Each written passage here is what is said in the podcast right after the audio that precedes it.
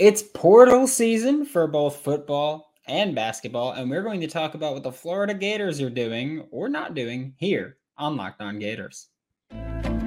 You are Locked On Gators, your daily podcast on the Florida Gators. Part of the Locked On Podcast Network, your team every day.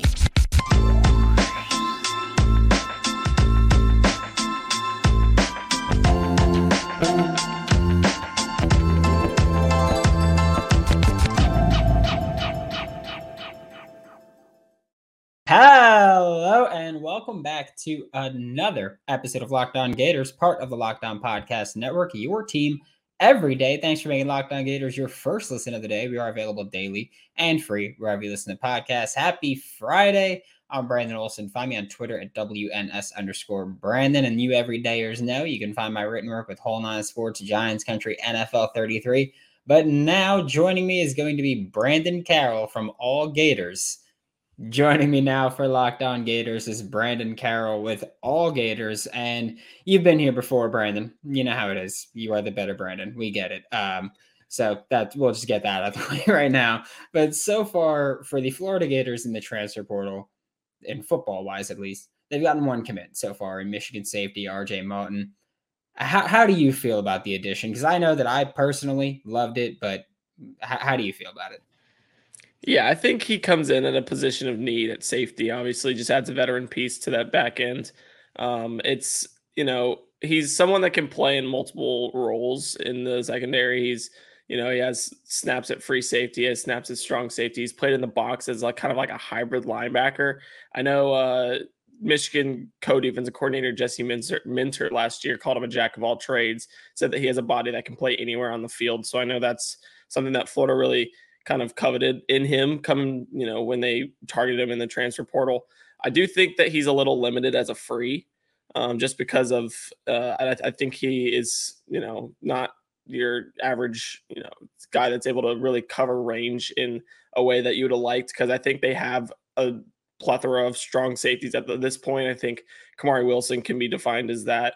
Um, Miguel Mitchell could be defined as that. And then, you know, some of the younger guys like Jordan Castell could be defined as that. And then you really only have Bryce Thornton, who's going to be, uh, you know, just someone that's trying to learn the game as the year goes on. So I do think that they could have went for someone that could be in that kind of rangy uh, safety spot a little, you know, in, in front of Moten. But I do think he's going to be a viable contributor for Florida this year. And who knows, maybe he can prove me wrong and be able to operate in that role because he did at Michigan at points – it just didn't seem to be what Florida was exactly needing. But it is a good addition overall because of the lack of experience in the safety room. I think that's always valuable to bring in if you have an opportunity to be able to get someone like that. Yeah, for RJ Moten, just we'll, we'll stick on him for one more, just because I would like to ask how you kind of felt the we'll say, we'll say the similarities between schemes kind of went into it because Jesse Minter uh, before him, Mike Macdonald, and then now Austin Armstrong, they all like to go cover three heavy. And, and Austin Armstrong's obviously the most aggressive. But how do you kind of think that scheme, like not not needing to transition to what he's been asked to do, how do you think that kind of went into it? Yeah, I think that was a major role, uh, at least for Moten, uh, in his transition, because I know he, you know, is someone that's going to want to play early and often uh, when you know when the season begins. So uh, just kind of not being able to have that transition period and being able to kind of jump full, th- you know, go full throttle uh, into the defense, kind of have a already uh, foundation of what is going on in the secondary and even in front of him. Uh, he'll be using a lot of pressures. They'll do a lot of simulated pressures where they drop an edge and rush him at you know points and things like that. So I think that'll really benefit him just having that base knowledge of what Austin Armstrong wants to do. Like you said, he's more aggressive, so there's going to be a bigger um, pool of blitz packages and things like that that he's going to have to learn. But at the same time, it's going to be a uh, good fit if if he's able to kind of learn those little intricacies and details at a quick rate um, going forward. Yeah, and I know that uh, a lot of Florida Gators fans are peeved at the activity in the portal, to say the least. They are very, very open about it, uh, about the activity or or lack thereof in the portal. But how do you kind of feel about the approach that this coaching staff has taken to the second portal window? I'm a little skeptical um, just because I think that there was opportunity to land legitimate contributing factors nearly immediately. And they kind of didn't put their foot on the gas until some of those pieces are already committed, um, namely uh, Josh Simmons, who went to Ohio State, the offensive lineman. Um, he was expected to, you know, visit Florida and kind of be Florida was the front runner in that recruitment. But, you know, he went to Ohio State and they shut it down on the visit, canceled his Florida visit, and that's all she wrote. So I think that there's a skepticism rightfully so from fans that say all right what is florida doing in terms of why are they waiting so long before they really start targeting and getting these guys on campus? And i, think that the skepticism is warranted just because you know it's you can't slow play the transfer portal because it's such a fast paced environment. It's not like high school recruiting where you have time to really dive into the evaluations and you know, go through the from bottom to top like Billy Napier and Co likes to do, but it doesn't sound like they're going to be changing that anytime soon. It sounds like they're going to be stuck in that, you know, uh, kind of process that they have, and that worries me. It it does. I think that they need to move a little bit quicker, and they need to be able to go get talent at positions of need that can fill spots immediately and contribute at a high level this upcoming season. And you know, there's pieces that are out on the market, some of which are positions of need, some of which are just good players. But I'm not 100% sold at how this transfer portal, you know, spring window has gone in that process if it's something that's sustainable for a long time even though they seem to not wanting be wanting to budge on how they're going about it yeah that was something that uh we spoke about on yesterday's show it's just like that high school Florida likes just like they, they take a chisel and just chip away and then just go at you no matter what. And you can't really do that in, in the portal as much. Do you think maybe part of it was or part of this second portal window, the lack of activity was maybe not being, we'll say, confident in some of the talent in there. Like I feel like for a lot of the spring, we heard from everybody like, oh, this second portal is going to be just as crazy as the first.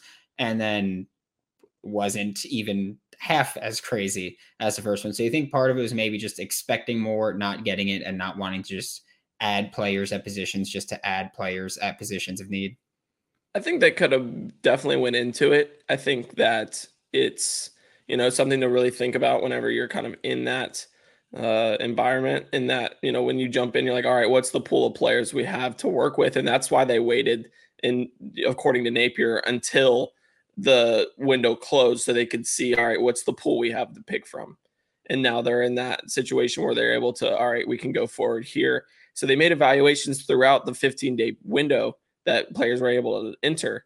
But at the same time, there was talk about how he didn't want to target anyone in the transfer portal during the 15 day window because he didn't want players on the current Florida team to leave. And to be blunt, players leaving would not be that bad of a thing because there's a lot of players on the team right now that aren't up to par in terms of being able to perform at SEC level, and we've seen that from the transfers that have gone out. How many upgrades have have there genuinely been from Florida players that have went elsewhere? I mean, you have maybe Avery Helm to TCU, considering they were a playoff team last year, but is that going to be sustainable? And then you have just a handful of others that have even went to a power five conference. And so it's just you're looking at these guys and they're leaving and they're departing from that were pulled in by dan mullen and they're not elevating. They're they're showing that they are performing on a lower level than what florida is supposed to be performing at. And so i don't understand necessarily the uh, the want to not go and you know just be aggressive when you're trying to add talent because he's been proven to be able to add talent at a rather rapid rate. Last season, the transfers and recruiting players that he brought in were arguably the best players on the team outside of Anthony Richardson and you know the Gervon Dexters. And just there was a there was a handful of guys that were already in place, and then the rest were transfer portal players. So I think there's a big thing that goes into how they've been going about it, and it just is a head scratcher in that regard of what is the worry of losing some of these players when you can just replace them in the transfer portal with potentially equal, if not, you know, better contributing talent. So that's my biggest worry. And, you know, it's a it's a long process. I think they're going to continue moving forward in this direction, but we'll see how big of a difference, if there's any, in the next portal window. See if they've learned from this kind of uh, tumultuous window that we've seen here. Uh, hopefully they do, and I I'm especially like I'm on board with you as far as like you shouldn't be like oh well if people leave if you're not willing to compete then get the hell out and we don't care anyway like then, then so be it it's almost june it, it i mean dude, we're three weeks away from memorial day weekend less than that now Sheesh. if you're trying to get in better shape you're trying to get fit the last the, this home stretch here make sure to include built bar in your plan built bars coated in 100% chocolate which is fantastic for me and my sweet tooth and I'm not lying. Like I hardcore sweet tooth over here. Most bars have just 130 calories, four net carbs, 17 grams of protein, and they're finally in store. So you can go to built or builtbar.com and go to your local Walmart or Sam's Club and get yourself that built bar. Flipping to basketball, still transfer portal, just a completely different sport. But what is the latest for the Florida Gators in the transfer portal? Because, you know, we saw early on they added Micah. I'm not even going to attempt to pronounce the last name. Not going to. It's not. Hey, it's Han Han Logton. It's just Han how it looks. It, okay. Han Logton. That it looks like it's going to be crazy. hey, it looks daunting, but once you once you figure it out, it's not that bad. But Micah Han, Hand Logton came in. Walter Clayton came in. Tyrese Samuel came in. EJ Jarvis came in. Uh, you were in the final four for Tyler Perry. Missed on that one. But what is the latest now here as we're kind of wrapping up building this team for Todd Golden? Yeah, I think Tyler Perry was the major addition that they missed out on. Uh, it's really their only miss so far of the you know portal cycle. Uh, they've had a few others that they've been interested in that have went elsewhere, but Perry was the one they went full steam ahead and didn't get this cycle. Uh, and it, it, was really a Kansas State Florida battle from the beginning. Kansas State got dropped in the middle of the recruitment. It looked like Florida was the front runner there. Got added back in late in that Final Four. Texas Tech and Ole Miss were more so just hats on the table there. And then ultimately Kansas State won out, but it was close. And I know it went down to the final minutes and but Kansas State ultimately was the team that was expected to get him when he entered the portal. And so he eventually uh, kind of aligned with that uh, as he, you know, even though it was so up and down with them throughout the entire process. Moving forward, I think the biggest thing that they're going to be looking for is another point guard. I think just having another backcourt member is going to be the priority focus before they start filling out the twos and threes. Uh, I've heard Jordan Dingle from Penn is someone that's they're looking at pretty seriously. He averaged 23.4 points per game last season, which was second in the entire NCAA behind the um, uh, all-time leading scorer in college basketball, uh, Deontay Davis or uh, and Anthony Davis or something like that, um, and who played for um, Detroit Mercy. So there's him. I know they looked at Ques Glover for a little bit for a potential reunion before he committed to BYU. Um, they there's a guard from uh, Missouri, Kansas City that they're looking at that's still out there. So they have options, but I'm, I don't think they've really pinned down exactly who they're going to be targeting. I think Dingle is the, definitely the major. The if we, they were they were to build a board right now, or if I was to try to see what their board is, it would be Dingle at the top. Um, you know, envision what they have out there because they definitely have something um, in the works, but it's not clear to the public eye yet. So I think the biggest thing here is targeting one of those backcourt members and then filling out on the wing. You'll get probably a three and another four or two threes uh, moving forward so that they can kind of operate in that offense and have significant depth um, for both ends of the court moving forward. Yeah, Florida likes to add UMKC players. That's just that. That's hey, they'll they'll get Brandon McKissic to recruit them. Hey, maybe. um, but last time we spoke, we I mean we had all these additions were already set. The only change was Tyler Perry was still up in the air last time you were here. And we kind of spoke about this year's process not necessarily being easier for Todd Golden, but he had more time to prepare this time. You know, last time or last year he got hired and kind of had to rush and fill out this roster and, and it it didn't go great. You know, we spoke about missed evaluations, partially due to having to rush to to just build a roster here. But now you get to actually see your team play in your system for a year. You get to see how this team works out, what the roster's made of. You know who's going to the NBA draft, who's who's leaving. But how do you feel about this year's class compared to last year's class, just given all of those changes of, of being better prepared this time around? Yeah, I like this year's class a lot. I think last year it was more so they had the, you know, pieces already in tow and then they had to fill out patchwork to uh, be kind of alongside those pieces. And I don't want to say they rushed it because I do think they worked diligently last season. I just don't think that, like I said in the last time we spoke, I think some guys underperformed, Kyle Lofton being the main one, just as a scorer. I thought he was a good floor general, good facilitator. He just didn't operate as a scorer, being able to get to the basket as they expected him to be. And so that kind of immediately hurt them in going into the season. But now you look at the roster, there's no remaining players from Mike White. Everyone's gone. There is a full overhaul of talent that is completely Todd Golden's. So it's going to be able to work in a way that it's all his guys, it's all his system, it's the pieces that he needs to succeed in his eyes. So automatically you look at that and that's a win. And then you have the scoring in the backcourt from Riley Kugel and Walter Clayton Jr. You have an explosive four, which is what he's going to look for that can shoot as well. So he can step out and he can, you know, shoot at all three levels, but he can get to the bucket. He can get rebounds. He can create blocks on the defensive end in EJ Jarvis.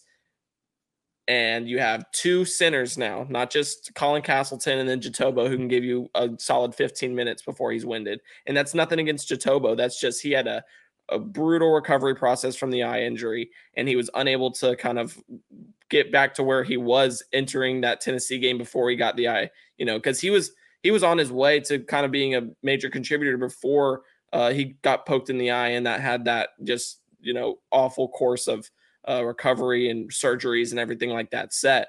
But now you have a legitimate two man rotation in the back court or in the front court. You have a dynamic wing duo and Riley Kugel and Will Richard.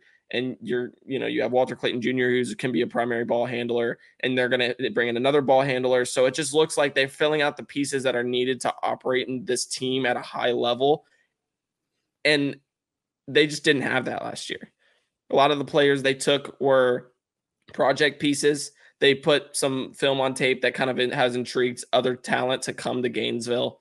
And so, because of that, they look to be on their way to being a legitimate SEC contender, if not, you know, just being in that cons- consistent race to be one of the um, teams that every team has to take seriously and really uh, anchor down against if they're going to be able to really, you know, compete because it's it's looking like a team that can compete consistently all year long. Whereas last year there were lapses in that area.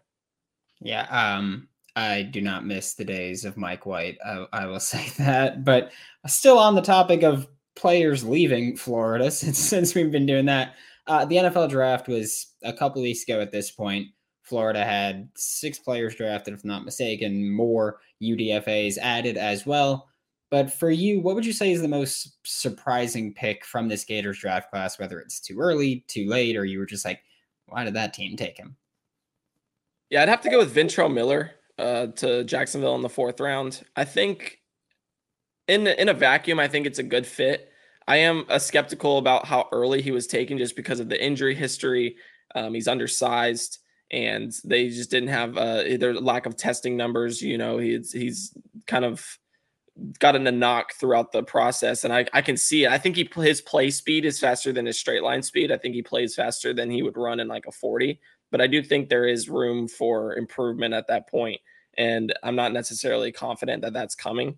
But I do think he'll fit well in that Jacksonville defense. I think that you know he'll be able to play with Foye Oluokun, last year's leading tackler, kind of in rotation with him. So he'll learn a lot uh, really early because Foye is one of you know he's a pros pro. I think that he's uh, one of the better linebackers in the NFL, but you're just not going to hear his name as often as you'll hear some others' names like Fred Warner and guys like that. But I do think that he's in a good position to learn. He's in a good position to kind of contribute on special teams and be a rotational backer for Jacksonville. And, you know, he'll have Chad Muma and Devin Lloyd alongside him at the weak side backer spot. So he'll have a lot of athleticism and veteran presence and just production around him that I think will make him fit.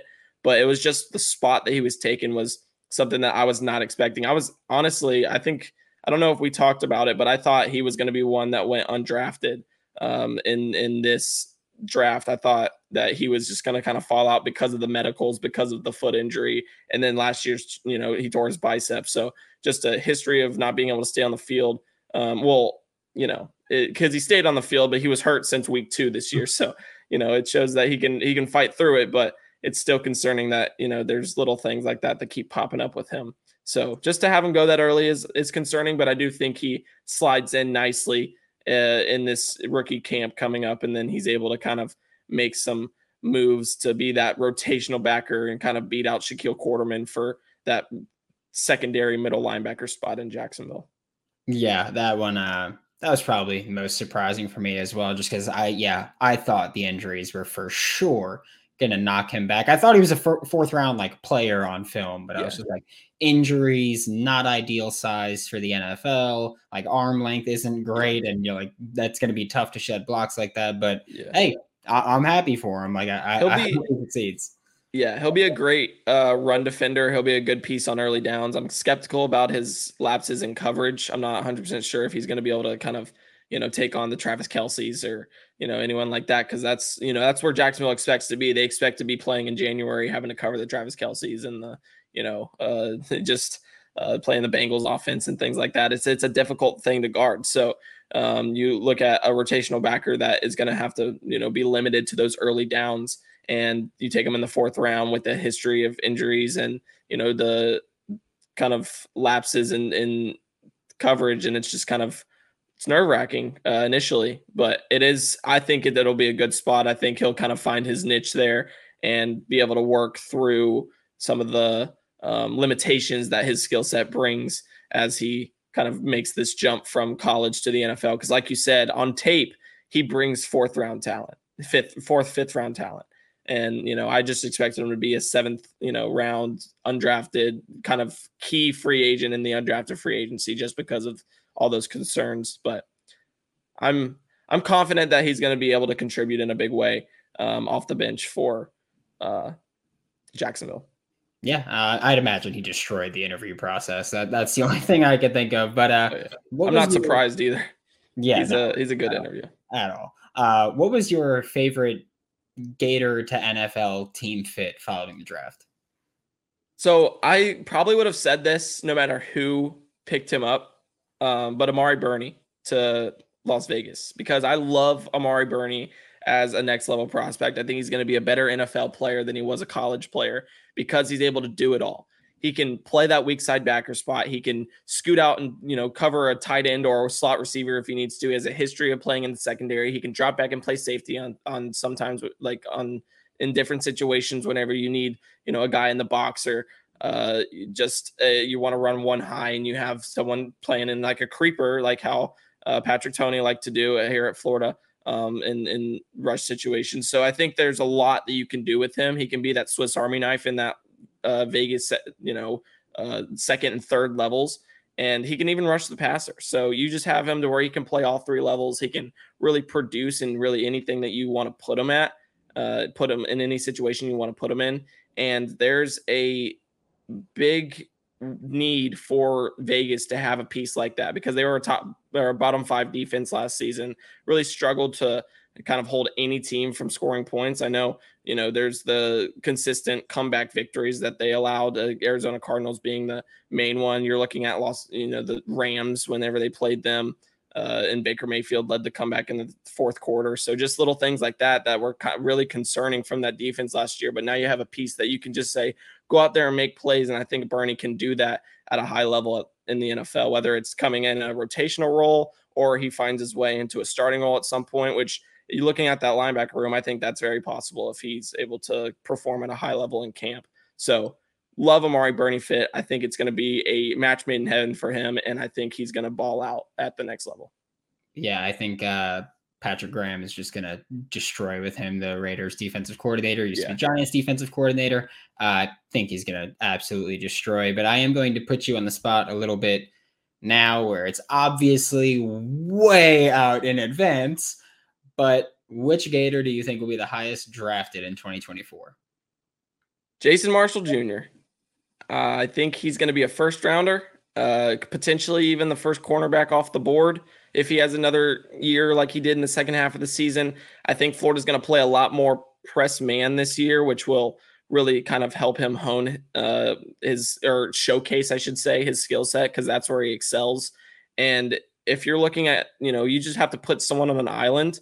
Jason Marshall Jr. is the guy you want to be able to do that with. Uh, he struggled last year a bit in zone coverage, which is why he got off to a slower start than many expected. But when Patrick Toney started putting him in those one on one situations, he shut down. And I think that there is a lot of buzz surrounding him and how he's approached this offseason. And I know Corey Raymond, when we talked to him earlier this year, said that he's starting to put it together and he's starting to become a pro. Like he's participating in practice, he's working through the you know process and and really kind of preparing as if he's a professional player. He said he's ready to go pro. And so if he's kind of brings that to the gridiron this upcoming season, I don't think there's going to be many players on the Florida team better than Jason Marshall Jr., which is a huge sign for Florida's improvement, at least through the uh, in the, you know as a passing defense uh, this upcoming year. Uh, just because you know they're expected to create more pressure and they have someone that can kind of shut down half of the field. That's a big step forward in the right direction for Austin Armstrong and co. Trying to stop teams from scoring the football at a much lower rate than they did last season. Yeah, uh, there there were two acceptable answers to it. It was Jason Marshall and it was Princely Umanmielen, and were the only two that I was accepting without giving grief. So I appreciate that one, but thank you so much. This was Brandon Carroll. Catch him with all Gators. The dude pumps out content like crazy, and he'll be back on Locked On Gators. Thanks again for making Locked On Gators your first listen of the day. We are available daily and free wherever you listen to podcasts. We'll be back Monday to talk more Florida Gators football. I'm not gonna lie, I'm hoping there's no commit this week because or this weekend because I am not going to be able to go live afterwards. So hope for that. But for Locked On Gators, I'm Brandon Olson. Don't forget to follow me on Twitter at WNS underscore Brandon. Find all my written work with Whole Nine Sports, Giants Country, NFL 33, and I will see you all Monday.